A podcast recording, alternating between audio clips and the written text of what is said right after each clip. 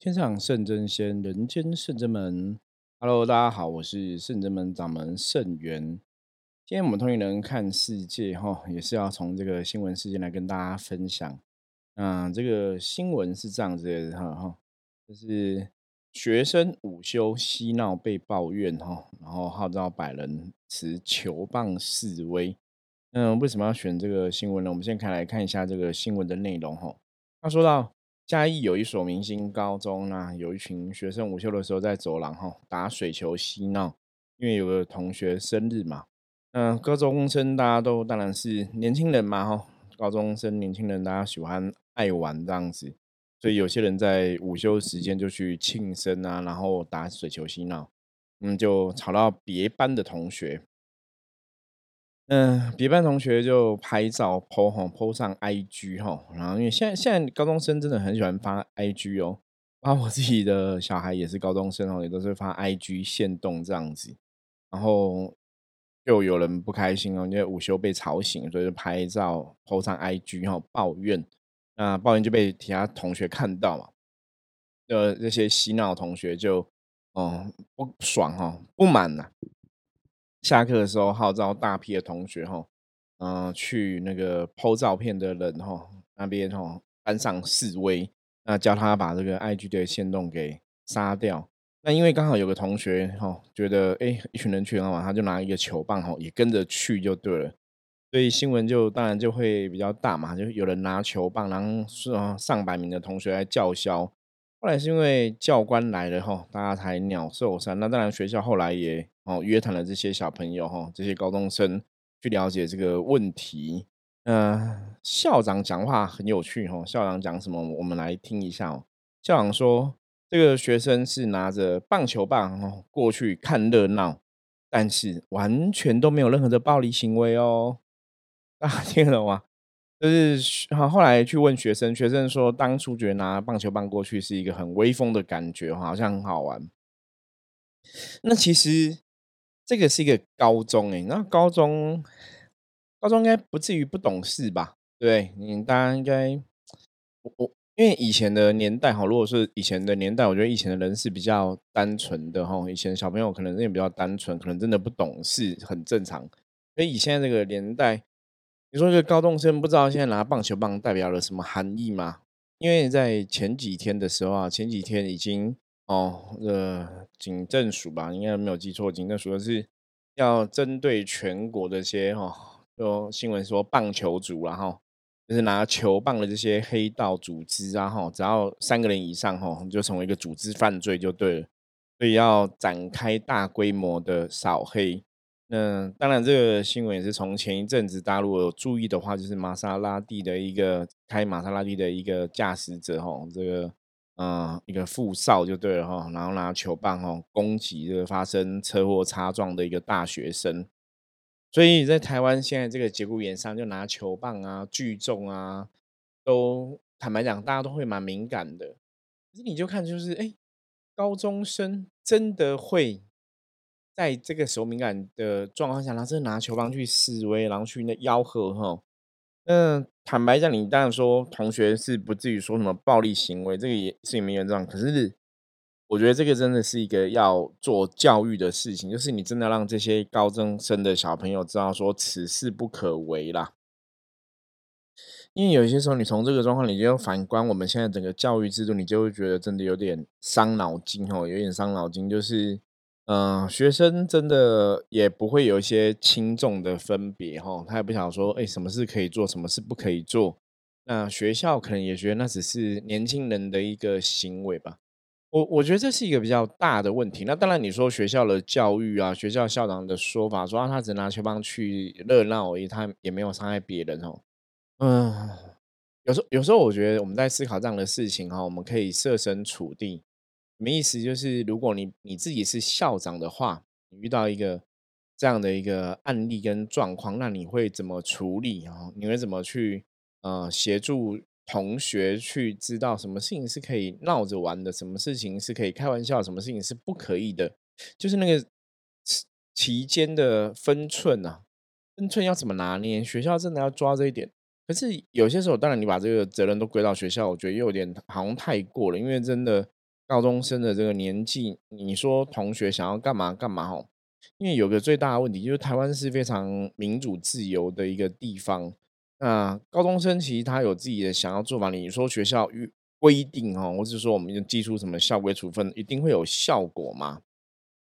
坦白说，很多时候是不会哈。这个东西其实一个最大的问题点呢，哈，也是我们之前有跟大家聊过的，就说末法时代的现在哈，大环境的现在，包括我们看到的很多的影视作品啊，哈，电视啊、影集啊、剧集啊等等，包括很多的所谓的动漫作品哈、卡通，那他们的里面，像我们之前讲嘛，我说他们都把魔王哈画的很可爱。啊，魔都很可爱，或者说，嗯，有一些真的是血腥暴力的画面，大家好像看久了也不会觉得奇怪。你了解这意思吗？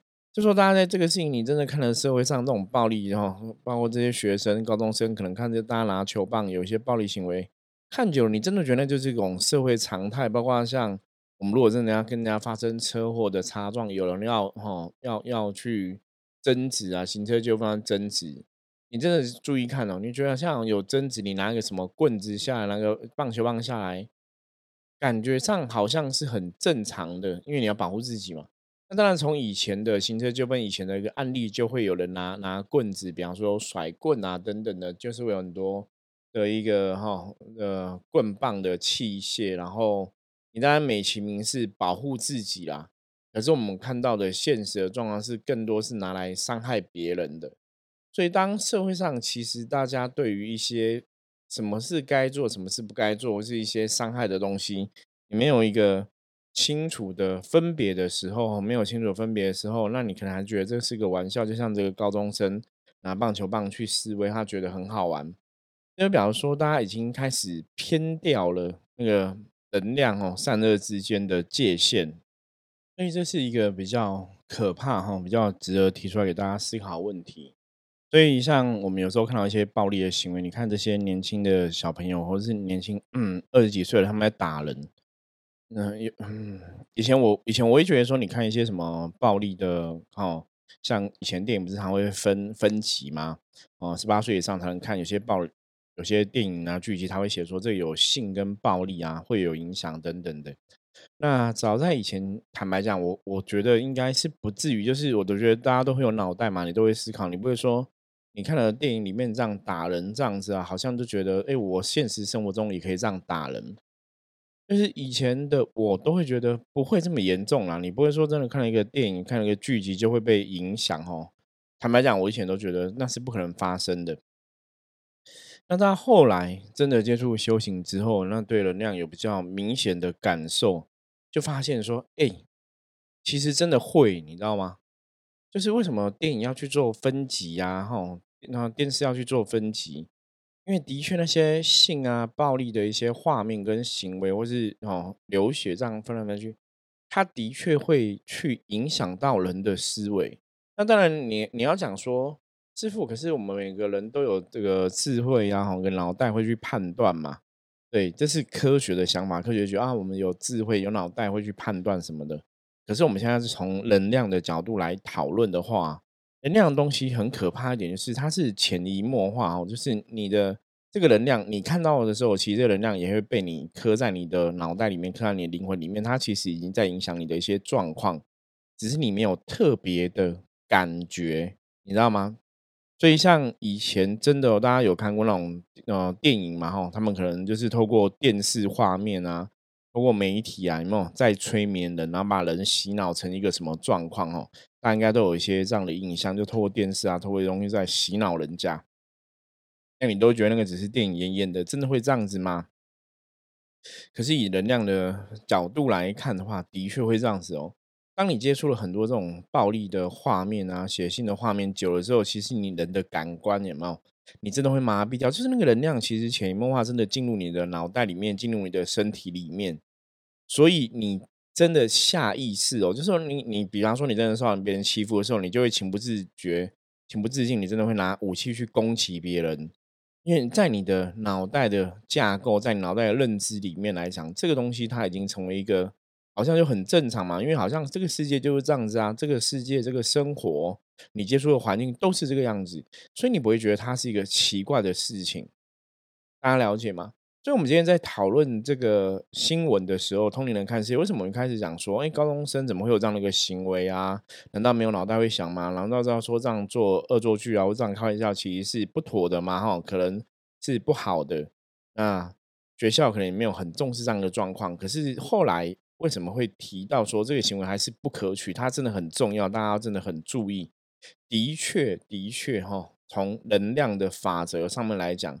你常常经营在什么样的一个讯息里面，在什么样的一个画面里面，在什么样一个不管是虚拟世界，就是呃，通过电视啊，通过媒体啊，通过书籍啊，哈，这些去构筑出来的一个世界现象，它的确会让你的能量受到影响跟改变。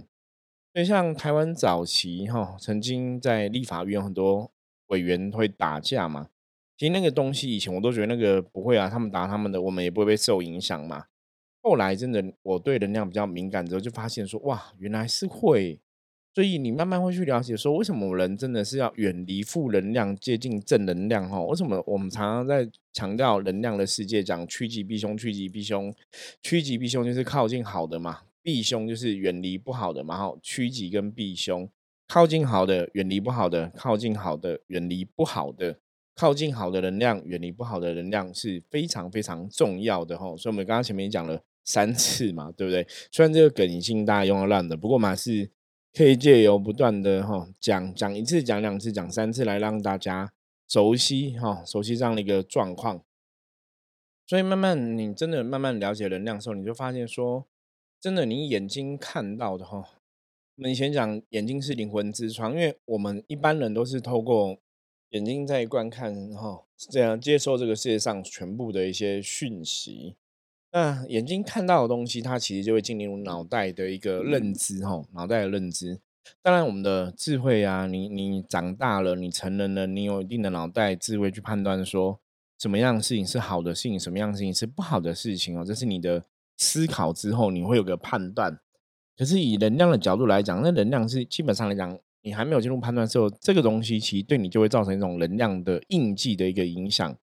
所以不管你。认同不认同，不管你接受不接受，你脑袋就是已经被这样的资讯，有没有？它已经种下了一个能量的种子在哦。这也是佛教常常讲说，我们要去给自己一些正念啊，种下一个所谓的菩提种子。所以，如果你的接触的周遭的内容哈，接触周遭的一些状况都是比较负面的，真的哦，自然而然你就会往负面的角度去。那可能是你无法控制，而且你也不会去知道，因为你的能量已经被。这些外在的负能量给改变的，当然我们在讲能量的一个部分来讲的时候，我们讲了非常多次，就是你要让自己有正能量嘛。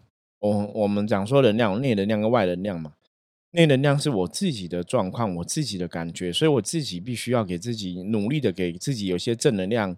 也许透过哈阅读啊，透过知识的累积，透过我自己了解更多事情，我去分辨哦，透过智慧去分辨是事情的对错。培养自己一个正确的一个价值观，哈，这就是我们讲内能量的一个重要性嘛。那当然，外能量对你一定会有某种程度影响。我刚刚讲了，你接受到这些电视媒体的一个资讯啊，你接触到电影啊、剧集啊、网络世界啊、动漫啊等等的，它就会在你脑袋里面形成一种外能量的影响。那如果说你自己的正能量是非常强的，外能量影响可能比较弱，你通常不叫不是那么容易会被外能量。潜移默化改变了太多的行为，可是如果你自己的正能量并没有很强，外能量的资讯是很爆炸的，其实你潜移默化就会被改变，你知道吗？你会被变成那样子的一个状况，就是这些外能量、负能量在形塑你的状况，就会形塑这个结果。所以，我们讲说能量的世界，我们真的在理解能量，你在观察能量，你真的要去了解趋吉避凶，它真的是很重要的一句话哈。所以，像我们这期讲了那么多趋吉避凶嘛，大家真的把这句话记起来：趋吉避凶，趋吉避凶，趋吉避凶，设法让你的生活远离负面能量的状况、负面能量的画面、负面能量的事情，然后要靠近正能量，你才会让你的能量一直处在一个正能量的状态里面，你才不会往让让自己的运势变不好。如果你的生活中都充满了太多负能量啊，坦白讲，它对你真的会有一定的影响。那有一个比较重要的东西要来跟大家讨论的，就是家庭。一般像我们如果不管你是读书上学校读书嘛哈，或是你去工作哈，除了读书或工作的一些生活以外哈，那你最长的时间是在哪里？我们大多数最长人的在的时间就在家庭嘛。所以家庭的能量好坏对你的影响会非常的严重。你有一个例子，我一举大家应该就会知道了哈。比方说，我们以前看过最多那种案例就是哈，那可能有个小孩子哈，小时候被家暴，那你被家暴，你就会很痛苦嘛。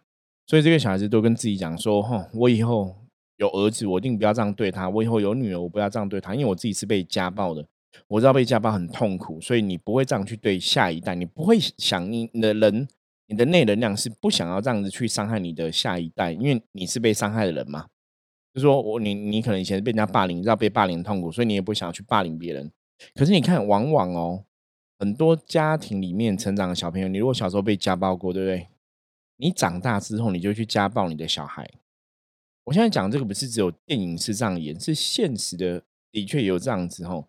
在我们深圳门的一些真实的案例上面，我们其实遇过一些小朋友哈，或是一些比较大的朋友，他们可能就是被家人家暴，然后他们就会有很多，可能有的比较严重，就会自有一些自残的行为。那后来我们去了解他的家庭的背景的时候，你发现家暴他的不管是母亲或父亲，他们小时候也是被他的父母家暴。你你懂吗？就是很夸张，就是你明明被人家伤害过，为什么你想要这样做？那你真的这些长辈有些时候，他们其实是不想要这样做，可是他们是没办法控制的。那这就是我想说能量的影响。你说，当然说，也许那个生活下他改变他认知啊、个性啊，有没有可能？也许是有这样的可能。可是我我会我会跟大家分享比较多，是因为是一种能量的一个潜移默化的影响。因为他的内能量哈，我自己的部分，如果说我自己内能量不是够强悍的话。不是一个非常很有力的哦。我其实如果内能量是比较软弱的话，我很容易被外能量影响。所以那个家人对他的供给那就属于外能量的一个形数。那为什么他们内能量会很弱？一样吗。你小时候，你你渴望父母是你的保护你的人，是要照顾你的人，你是爱父母的。然后我觉得人之初性本善，每个小朋友基本上小朋小时候应该都是非常爱父母的。你没有什么理由会去讨厌父母，你会觉得父母对我很好，照顾我，通常都是这样子。可是你在爱父母的过程中，父母却又成为伤害你的人的时候，那个你的价值观就会崩溃，你反而会被那个东西负能量影响，就。父母家暴你，你不想要去家暴别人，可是你长大就莫名其妙，你就变成一个家暴的样子。那为什么这样子？就表示说你的能量的确是被影响到了。那因为你小时候被父母家暴嘛，所以你的能量怎样就会变弱，有没有？我们的内能量、灵魂、你的身心灵能量，就像我们之前常跟大家分享的，你身心灵能量如果是有缺陷的，它是有不圆满的。这个时候，我们就很容易被外在的一些负能量攻击，所以包括卡因啊、哈忧郁症啊、哈中邪啊这些事情为什么会发生？就是说，你的能量很自然然的，你的思维会很自然往不好的地方去想，因为你自己的内在能量是很虚的、很空虚的、是很无助的、是很没有力量的。这时候，坏人当然就会来欺负你嘛，病毒就会来攻击你嘛，负能量就会来攻击你嘛。所以这是有个关联性哈。我们常讲在身心灵的行业中。如果我自己的身心灵能量是耗损的，不管是身的能量有问题，性的能量有问题，灵的能量有问题，就是我身心灵能量是不 OK 的话，基本上来讲，外能量也会互相有影响。那我身心能量先有缺陷，所以外能量就来攻击我，所以它会有一个你要讲先来后到也可以啦。所以通常我们在处理很多，包括说像卡因的朋友。我们通常是含就是负面能量攻击嘛，那我们就把负面能量拿走，应该就好了吼。理论上是这样子，可是你把负面能量拿走之后，你如果没有去建立他的内能量，就是这个当事人的身心灵的状况，他没有被改善，他没有正向的想法，他没有回到一个圆满的状况的话，你你现在拿走一个外在的攻击他负能量，那如果这个人的身心灵没有调整的话，下一次还是会有其他外在负能量攻击他嘛？所以它问题还是会产生嘛，所以这就是以前人家在讲事情，说很多事情你要不要只是治标不治本？对，我们要治本哈，也要治标。大家了解什么？那本是什么？本就是我们当事人的内在的身心灵的状况，这才是一个最重要的状况。所以，我们今天跟大家分享的重点就是，有些时候你不要小看外能量对你的影响，因为那是潜移默化的。就像我刚刚讲高中的学生的这个行为，你说他会觉得很严重吗？他当然不会觉得严重，因为他现在看到资讯，大家都拿球棒、球棒、球棒，你知道，那真的会有点像是那种催眠，你知道吗？所以他莫名其妙就去做这样的行为。那甚至说在当下，如果说为什么不会有暴力行为？因为他们只是说，因为这个事情只是请你哦。把这个 I G 上面的东西以后删除掉，可是他们可能没有很大的个滥骂，你懂吗？就是你没有那边搞来搞去啊，哈，然后骂来骂去啊，没有脏话来脏话去，所以为为什么没有这些东西会比较好？因为你在骂来骂去、脏话来脏话去的时候，那就是负能量，负能量丢过来冲击到你，然后又引爆你的负能量，那你的负能量丢去引爆对方负能量，你知道？负负哈不是得正哈，在情绪上面来讲的话，是负负会更负。所以当你负能量冲破那个你的理智可以控制的点，我们说呢就是爆了嘛。那爆了之后，那时候你如果刚好手上有球棒，你打人就是一个很正常的行为，你知道吗？就是很不能讲很正常，你打人就是一个很自然的来延续出来的这种能量的结果，因为已经引爆负能量了吼。所以，为什么人常常在很多时候，为什么你要控制你的负能量？你要学会控制你的情绪是非常重要的。因为你一次不控制，两次不控制，三次不控制，你习惯不控制之后，你就会让你自己的负面能量、负面的情绪一直引爆，它就会爆出来哦。所以，你没办法去控制你的情绪的时候，其实人往往在很激动的时候、很愤怒的时候，真的会冲动做出傻事，包括拿刀杀别人，包括拿棍子打别人。会不会？我讲都会去做。那这种这种这种事情，通常在喝醉酒之后会更容易。为什么喝醉酒之后会更容易？第一个，当然酒醉其实有个最大的原因，是因为喝酒之后，你的脑袋基本上是你不不会有对自己的脑袋不会有一个很清楚的精神跟控制力在。大家知道吗？喝醉酒的时候，你脑袋不会有个很强的一个自我的理智、理性的一个控制力，所以你会更顺着你的能量感受去走。哦，顺着你当下的一个情绪，所以你当下一个能量感受。所以，如果你现在状况是比较负面的，你根本没有个清楚脑袋去控制你的行为的时候，其实你真的会冲动了做出错误的决定，你不会知道。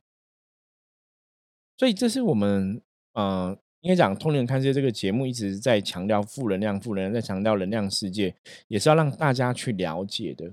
我们曾经讲过一句话，叫以前人家讲嘛，什么斩草不除根。春风吹又生，哦，大家应该有听过这句话，意思说，如果你今天要割草除草的时候啊，你看路上有很多杂草，这些杂草你没有把它根除掉啊，你可能只是把杂草上面的一些草给割掉而已，你的根没有除掉，那可能春天一来，哈，或是天气下个雨啊什么的，那风一吹，它又继续往上涨，你知道吗？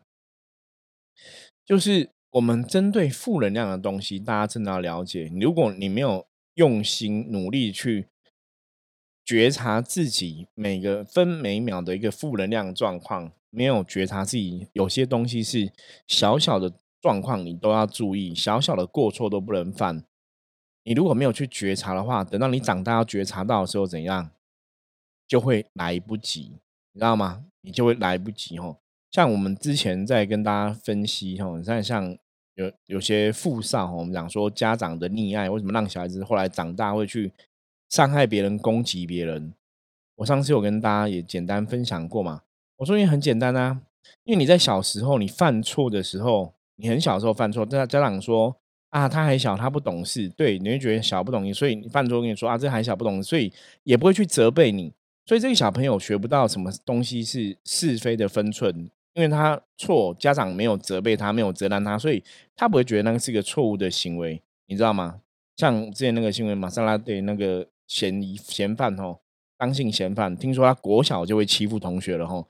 好，那你国小欺负同学、打同学，家长也不会觉得这样有错，觉得哎，国小生不懂事嘛，打打闹闹没关系。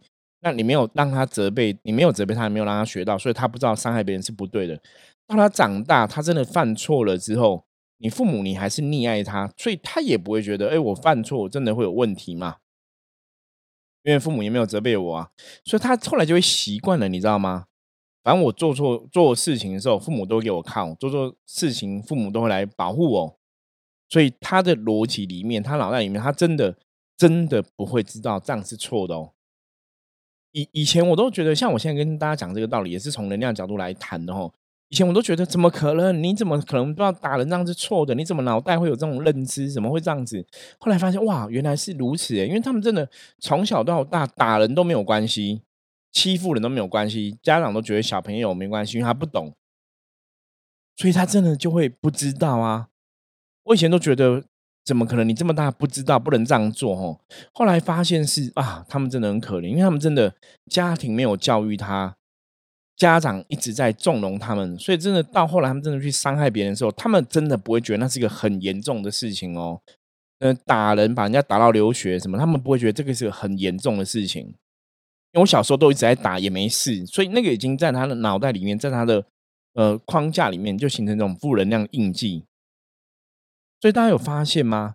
负能量，如果你真的没有好好去处理它，你让它变得越来越大，它真的会造就很多很不可思议的错误出现哦，会让你无法理解。可是如果你真的很认真听我们的节目，你就发现说，哇，原来很多东西都有它负能量，你看到的、你听到的、你的社会。所以为什么我们前常跟大家讲说要多说好话哈？它让这个社会往正能量前进，它的确有它道理。所以大家在听《同龄人看世界》这个节目的时候，我们希望大家可以了解，我们的确让我们的周遭减少这个负能量的影响跟干扰，不要让我们自己受到太多影响干扰，然后让我们自己的生活，让我们自己的思绪要常常在一个正能量的风范围中哦，那才让你的人生一直往正能量导正。然后最终也是要跟大家分享，不要小看负能量对你的影响，然后不要觉得勿以恶小而为之，不要觉得小错没有关系哦。小错你觉得它没有关系，等到有一天你真的犯了大错，你也会觉得它没有关系，因为你已经养成习惯了，这就是一种能量的状况。OK，好，那我们今天分享就到这里哦，希望可以帮助大家对负能量的影响有更清楚的了解。我是圣正门掌门圣元，那如果大家有任何问题的话，欢迎加入圣正门的官方账号赖的官方账号 it 哈 go 九二四 go 九二四来跟我取得联系。好，那我们下次见喽，拜拜。